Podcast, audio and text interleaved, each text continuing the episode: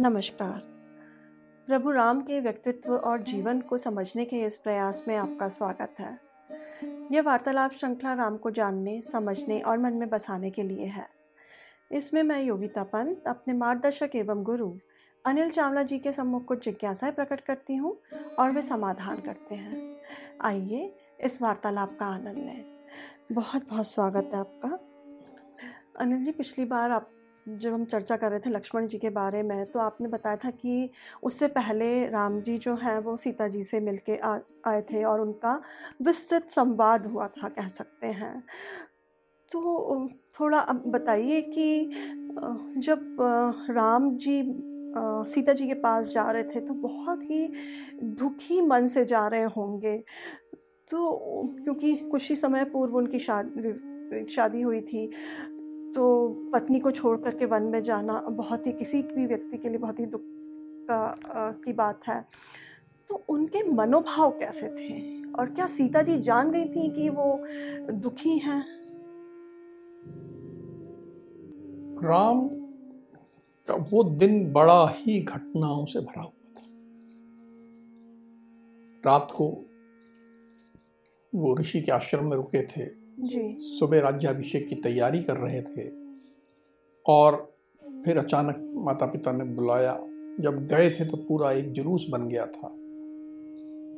फिर वहाँ पर महाराज से मिले माता कैकेयी से मिले, फिर माता कौशल्या से मिले, फिर लक्ष्मण के साथ संवाद हुआ।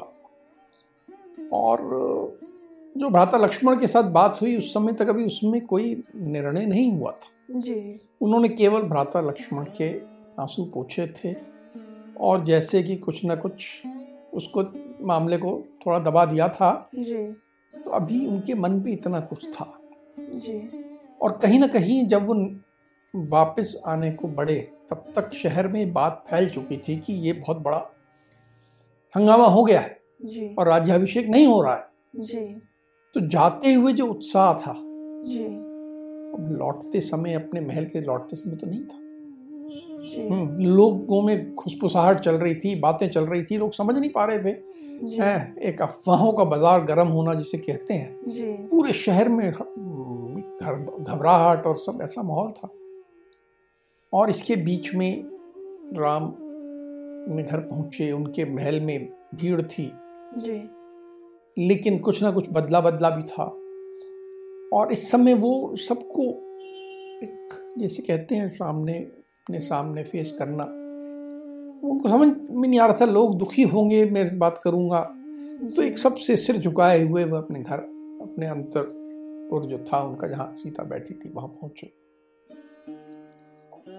अब हर व्यक्ति के साथ ये होता है कि वो जब सब जगह बाहर वो बहुत एक प्रसन्नचित बना हुआ है कि उसने एक अपना हाव भाव बनाए हुए हैं जब सबको दिख रहा है कि बहुत सहज प्रसन्न है। लेकिन जब वो अपनी पत्नी के पास आता है या कोई स्त्री अपने पति के पास आती है तो वो जो बाहर उसने चेहरा लगाया हुआ होता है वो सब उतर जाता है।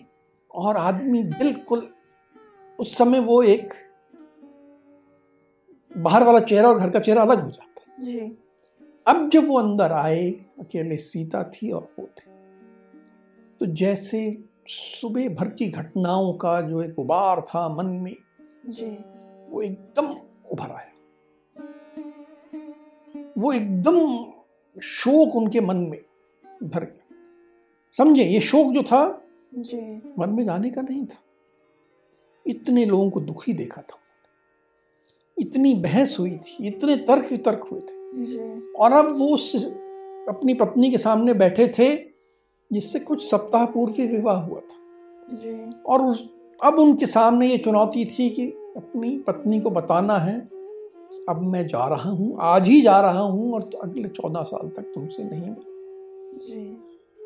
तो उनका पूरा चेहरा मलिन हो गया। शरीर में पसीना आने लगा। दिखने लगा कि आदमी बहुत दुखी है बहुत परेशान है। सीता जी ने कहा कि तुम्हें क्या हो गया है? आज तो राज्याभिषेक का दिन था। तुम अभी लौट के आए, वहाँ से तो तुम्हारे सिर पे छत्र होना चाहिए था। तुम्हारा तिलक हुआ, वो होना चाहिए था। तुम्हारे आगे पीछे एक अलग रौनक होनी चाहिए थी। तुम्हारे सामने गजराज होना चाहिए था। ये सब कुछ नहीं है। और तुम ऐसे पसीने पसीने हो गए हो, क्या बात है? सब कुशल मंगल है। तुम ठीक हो? आज के इस शुभ मुहूर्त में पुष्य नक्षत्र था, सब था, और आप ऐसे हो, दुखी हो। क्या बात सीता अपने पति का वो दुखी स्वरूप देख के एकदम दुखी हो गई। और उस सीता का वो दुख देख के राम और दुखी हो गए। राम के जैसे आँखों में आँसू भरे अभी तक नहीं भरे थे। जी। उन्होंने माता कौशल्या से भी तर्क कर लिया माता कौशल्या को संभाल लिया भ्राता लक्ष्मण को संभाल लिया सब संभाल के आए। जी। पर अपनी पत्नी के सामने आके आदमी के जैसे सारे भाव बहाते वैसा हो गया। राम जी के लिए तो अब और भी कठिन पल रहा होगा कि सीता जी को बताना कि तो कैसे उन्होंने सूचना दी कह सकते हैं, बताया कि अब मैं वन में जा रहा हूँ? हाँ। उन्होंने अपने आप को संभाला और कहा कि, हे जनक नंदिनी, हे मेरी प्रिय, हे कमल नैनी, बैठ जाओ। मुझे बहुत महत्वपूर्ण बात कही। वो बैठ गई। तो बताइए, क्या बात है? तो उन्होंने कहा, मेरी प्रिय महाराज ने निर्णय लिया है कि वे भरत का राज्याभिषेक करेंगे और मुझे वन में जाना है। पहले कभी उन्होंने माता कैकोई को दो वर दिए थे। ये उसके फलस्वरूप ऐसा है। मैं आज ही वन में जाने वाला हूँ। हम्म, और मैं तुमसे केवल विदा लेने आया हूँ। कि अब मैं वन में जाने की तैयारी कर रहा हूँ, चीर वलख सब पहनूँगा, जटाधारी हो जाऊँगा और मैं वन की तरफ़ प्रस्थान करूँगा। तुम यहाँ अच्छे से रहना। भारत राजा होंगे तो ध्यान रहे कि तुम्हें उनका सम्मान करना, क्योंकि राजा का सम्मान करना चाहिए, नहीं तो राज्य में रहना कठिन हो जाता है। ये भी ध्यान रहे कि भरत क्योंकि राजा हैं उनके सामने कभी भूले से भी कभी अपनी सखियों के सामने भी किसी और से भी बात करते हो मेरी प्रशंसा मत करना। बड़े लोग जो होते हैं शक्तिशाली लोग जो होते हैं समृद्ध लोग जो होते हैं वो किसी दूसरे की प्रशंसा सहन नहीं कर पाते। और जब कुछ ऐसा करो जो राजा के लिए अप्रिय हो तो उस राज्य में रहना कठिन हो जाता यहाँ रहते हुए तो महाराज दशरथ को प्रणाम करना रोज, उनकी सेवा करना माता कौशल्या को भी रोज प्रणाम करना, प्रतिदिन प्रणाम करना, उनकी जो आवश्यकता हो सेवा करना और मेरी बाकी माताओं को भी मैं, क्योंकि उनको माता कौशल्या के बराबर ही समझता हूँ, समकक्षी समझता हूँ, उनको बराबर सम्मान देता हूँ तो उनको भी तुम बराबर सम्मान देते रहना हम्म। मैं जब तक आऊँगा, ये चौदह वर्ष तुम वैसे भी धर्म की ज्ञाता हो, धर्मज्ञ हो तो इस काल को कैसे व्यतीत करना है तुम जानती हो, पर इस काल में तुम थोड़ा सा अपने आप को संभाल के इस परिस्थितियों को देखते हुए व्यतीत करना और मैं तुमसे यही विदा लेने के लिए आया हूँ। तो ये सब करने के बाद सीता जो थी वो क्या बहुत आसानी से मान गई थी? क्या प्रतिक्रिया रही उनकी? सीता बिफर गई। सीता क्रोधित हो गई। अभी तक हमने देखा कि माता कौशल्या ने और भ्राता लक्ष्मण ने यह कहा कि आपको वन में नहीं जाना चाहिए। जी। सीता ने ऐसा कुछ नहीं किया लेकिन वो क्रोधित हो गई। जैसी एक पत्नी एक पति पे हो सकती ये बड़े प्रेम से होती है। ये ऐसा क्रोध नहीं था जो कि आप सड़क पर इसे झगड़ा कर लेते हैं। ऐसा नहीं होता। ये पति पत्नी का प्रेम भी है और क्रोध भी है। ने कहा आप कैसी ओछी बात कर रहे हैं?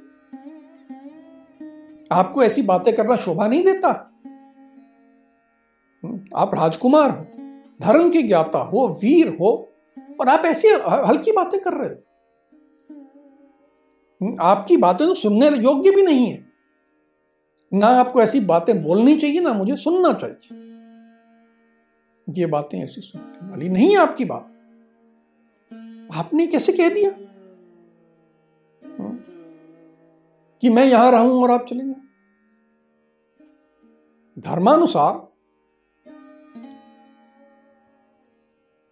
इस दुनिया में पिता माता पुत्र पुत्र वधु सब अपने अपने कर्मों की गति के अनुसार जीवन व्यतीत करते हैं। और जब उनका समय हो जाता है तो अगले लोक में जाते हैं।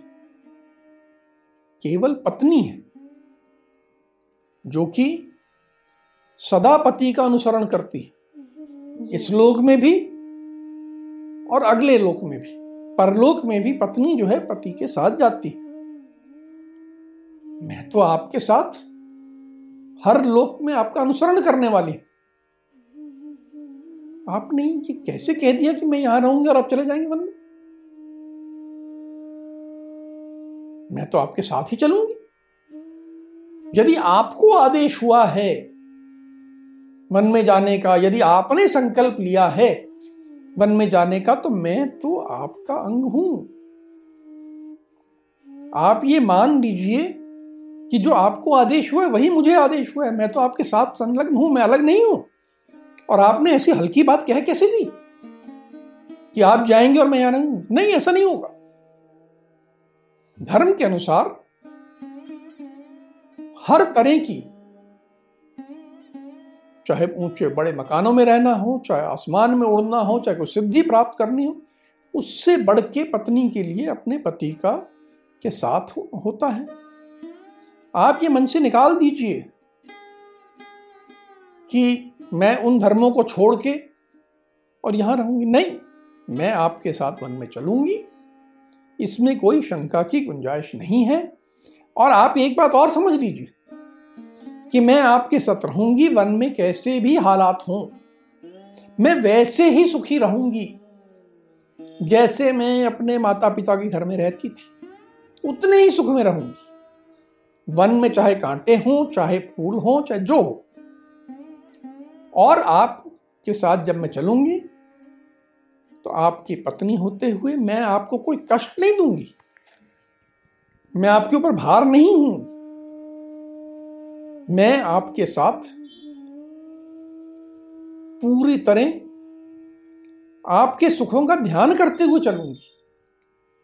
आपको जो भोजन मिलेगा, उसमें से आप जब खा लेंगे तो जो बचेगा मैं उतना ही खाऊँगी। मैं आपसे कोई मांग नहीं रखूँगी, मेरे लिए ये लाओ, वो लाओ। कम मिलेगा, ज़्यादा मिलेगा, मुझे कोई फ़र्क नहीं पड़ता। मैं आपको कष्ट नहीं दूँगी। और मैंने सुना है कि वन बड़े सुंदर होते हैं, वहाँ बड़े बड़े अच्छे सरोवर होते हैं, जिनमें कमल के फूल होते हैं, जिनमें तरह तरह के पक्षी कलरव करते हैं। मैं उन सब सरोवरों में उस सुंदरता का आनंद लूँगी। मैं उनमें स्नान करने का सुख प्राप्त करूँगी। आप समझिए कि मैं आपके साथ आनंद से जाऊँगी। आपको कष्ट नहीं दूँगी, सुख दूँगी, आनंद दूँगी। मैं आपकी सहधर्मिनी हूँ, सहकर्मिणी हूँ और सहचरी हूँ। तो इसलिए ये विचार ही मन में मत लाइए कि आप मुझे छोड़ के चले जाएँगे। मैं आपके प्रति पूरी तरह समर्पित हूँ और रहूँगी वन में जैसी भी परिस्थिति आए, मैं आपके साथ चल लूँगी और उसमें हमेशा आनंद से रहूँगी, प्रसन्न रहूँगी, खुश रहूँगी।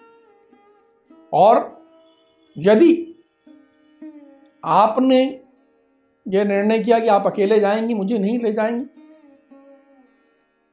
तो मैं आज ही मृत्यु का वर्ण कर लूँगी और मैं आगे जीवन नहीं जीऊँगी। आपको मुझे लेके ही जाना है।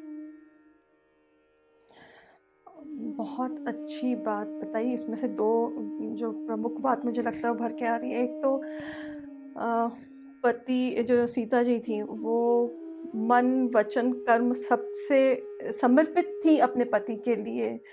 ये एक बहुत बड़ी बात है। और दूसरी बात जो है कि अगर हम आज की स्त्री की तुलना करें तो वो तो कहते हैं कि दोष जो है, वो देखती। इन्होंने तो वन में भी जो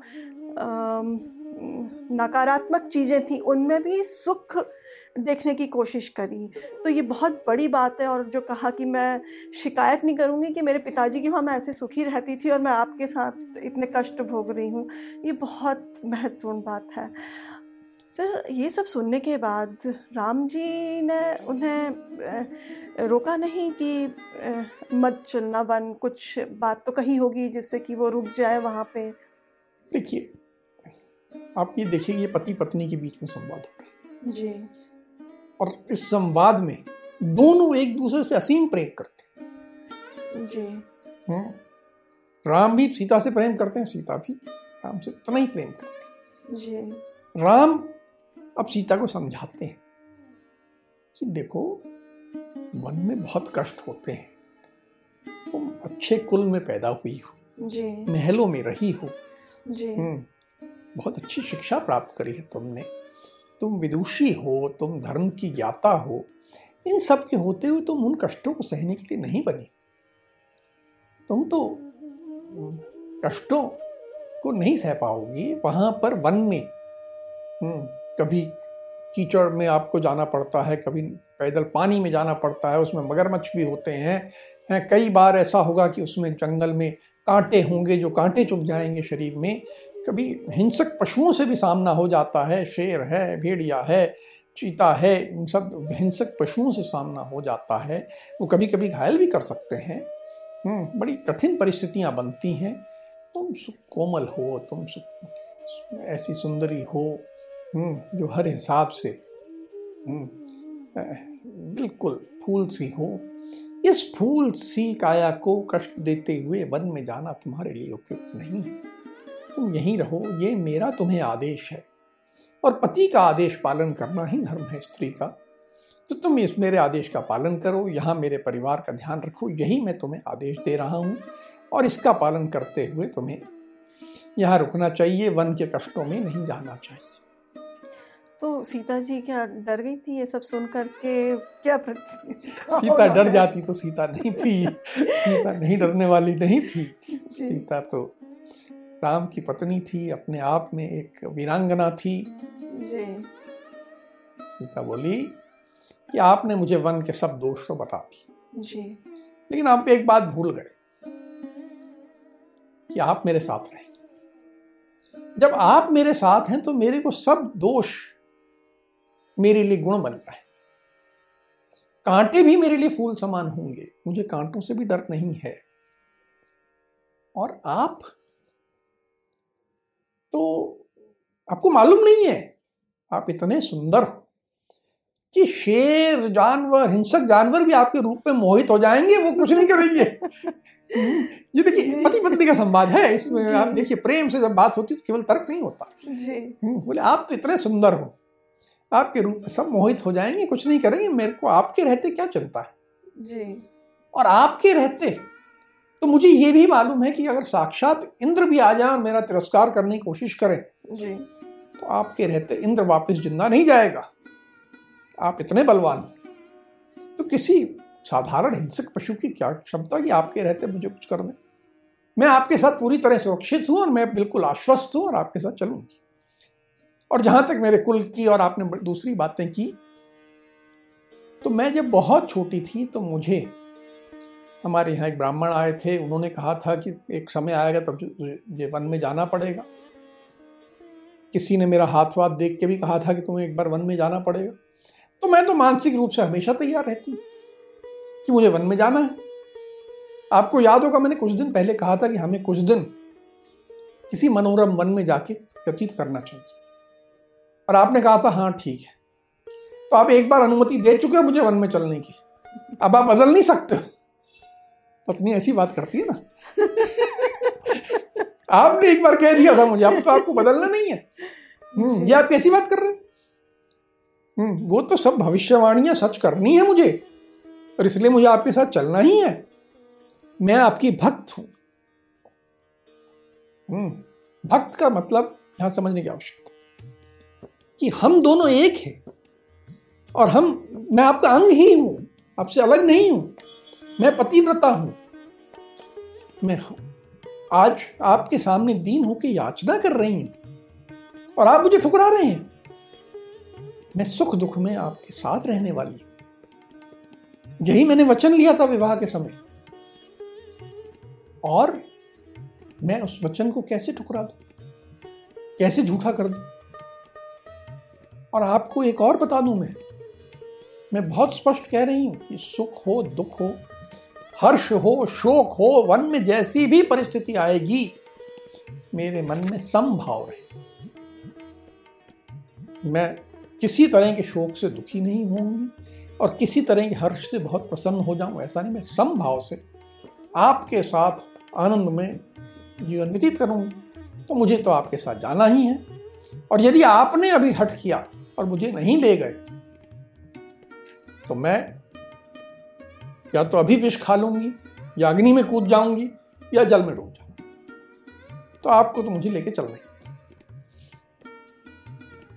सीता जी कह सकते हैं कि बहुत निपुण थी तर्क देने में। बहुत अच्छी पत्नी थी। विदुषी कह सकते हैं महिला थी। तो राम जी क्या मान रहे थे उनको अपने साथ ये सब सुनने के बाद? देखिए राम ने फिर भी प्रयास किया। जी। राम ने तरह तरह के तर्क देने का प्रयास किया कि देखो ऐसा है ऐसा है तरह तरह से तर्क जी। वो कोई तर्क सुनने को तैयार अब वो कहने लगी कि आप कैसे हो? हम्म, आप तो ऐसे बातें कर रहे हो जैसे आप में कोई शक्तियाँ ही ना हो। एक आप धनुषधारी क्षत्रिय जैसे बात नहीं कर रहे आप तो एक स्त्री जैसे बात कर रहे हो। ऐसे आप करोगे कैसे चलेगा? और बहुत से उन्होंने बातें कहने लगी। हम्म, कि आपको तो ऐसे कि आप पत्नी को छोड़ के चले गए इसलिए आप तो और बदनाम हो जाओगे। आपका तो आप धर्म की ज्ञाता बनते हो और धर्म को आप तोड़ रहे हो। और लगातार कहते जा रही थी और विलाप करने लगी। विलाप करते हुए उनकी आँख से आँसू लगातार बहने लगे। और अब वो जब वह आँसू बह रहे थे और उन्होंने राम को पकड़ लिया। राम की छाती पे अपना सिर रख दिया। और आँख से आँसू बह रहे हैं राम के ऊपर।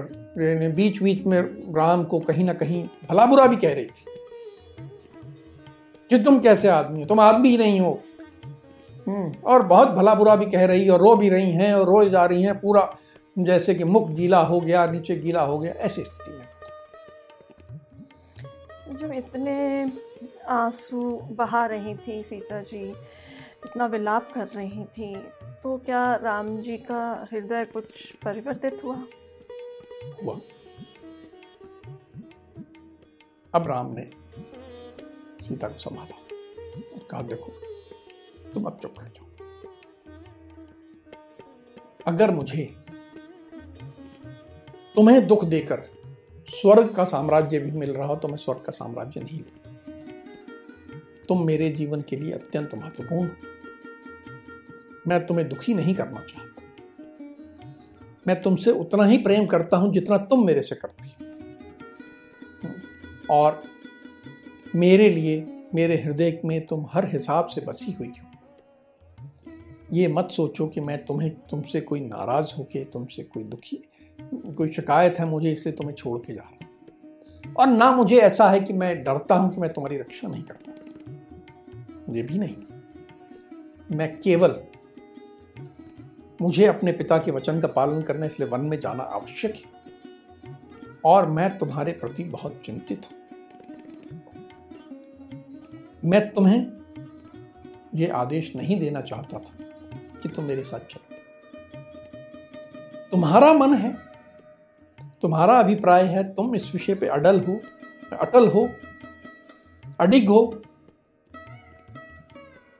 पक्का निर्णय है तुम्हारा तो मैं इसका स्वागत करता हूँ।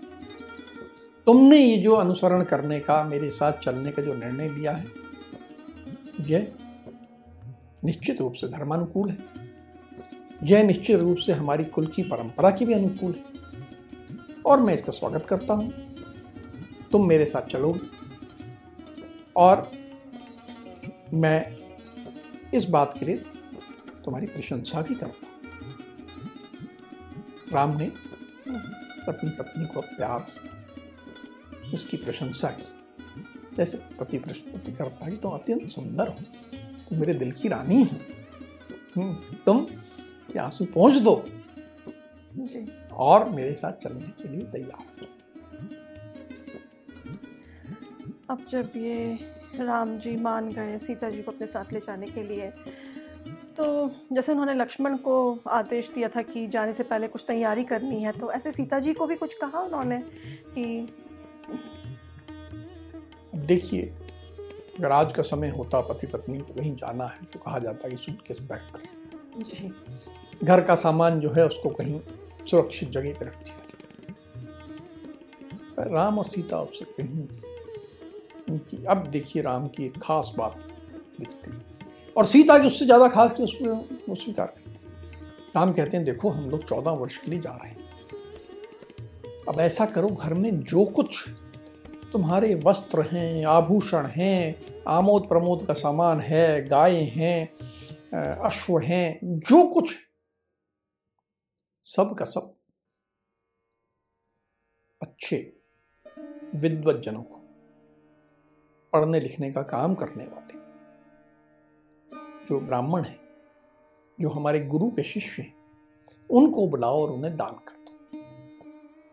और उनको दान देने के बाद जो कुछ बच जाए वह सेवकों में बांट दो।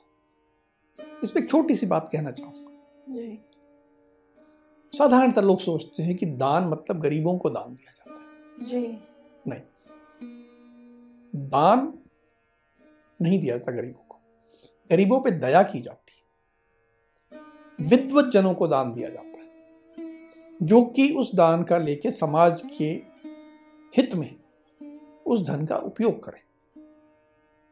शिक्षण का कार्य आगे बढ़ाएँ, समाज में और जागृति लाने का काम आगे बढ़ाएँ, ऐसे विद्वत जनों को दान दिया जाता है। तो राम ने कहा, जो कुछ हमारे पास है, ऐसे विद्वानों को बांट दो। कुछ मत रखना। यहाँ ये चिंता मत पालो कि यहाँ कुछ सामान सुरक्षित रखना और बाकी जो बचे जो ऐसा हो कि हम विद्वजनों को नहीं दे सकते उनका अपमान हो जाएगा जी। तो अपने सेवकों को बांट तो हमारे सेवक भी प्रसन्न रहे। और ये सब दे के पूरी तरह निवृत्त हो जाओ इस काम में कोई देरी नहीं होनी चाहिए आज ही ये काम निपटा सीता ने कहा बिल्कुल ठीक है। आज ही ये काम तुरंत कर करते इतने में लक्ष्मण भी वहाँ आ गए। तो उन्होंने लक्ष्मण को भी आदेश दिया कि भाई देखिए ये सब बांटने काम है। इनकी जरा मदद करो जल्दी से जाके हमारे गुरु के शिष्यों को जो ऐसे आ, हमारे गुरु से जुड़े लोग हैं जो गुरुजन हैं उन सबको बुला लाओ ये सब बांटना आज शाम होने के पहले निकलने के पहले सब बांट के निकलना है। ये कोई आज कल्पना कर सकता है। बिल्कुल नहीं मैं वही सोच रही थी अभी बैठ करके कि इतना विशाल हृदय होना ठीक है राम जी तो थे साथ में सीता जी ने भी बहुत निभाया। बिल्कुल। ये निभाना। ये कि उनको वस्तुओं से मोह नहीं है। अर्थ जो है, धर्म, अर्थ, काम में अर्थ अर्जन करना है। पर अर्थ में मोह नहीं लगाना है, दिल नहीं लगाना है। जब आवश्यकता पड़े तो अर्थ को छोड़ भी देना है। एक समय आता है आपको संचय करना है और एक समय आता है जब त्याग करना है। तो ये त्याग का समय आ गया। प्रातः काल में सूर्या सूर्योदय के समय जब उठे तो राज्याभिषेक हो रहा था। और शाम होते तक अपने घर का हर कुछ हर आभूषण वस्त्र सब दे चुके थे। ये थे राम और ये थे सीता। अब हम आज की चर्चा को यहीं विराम देते हैं।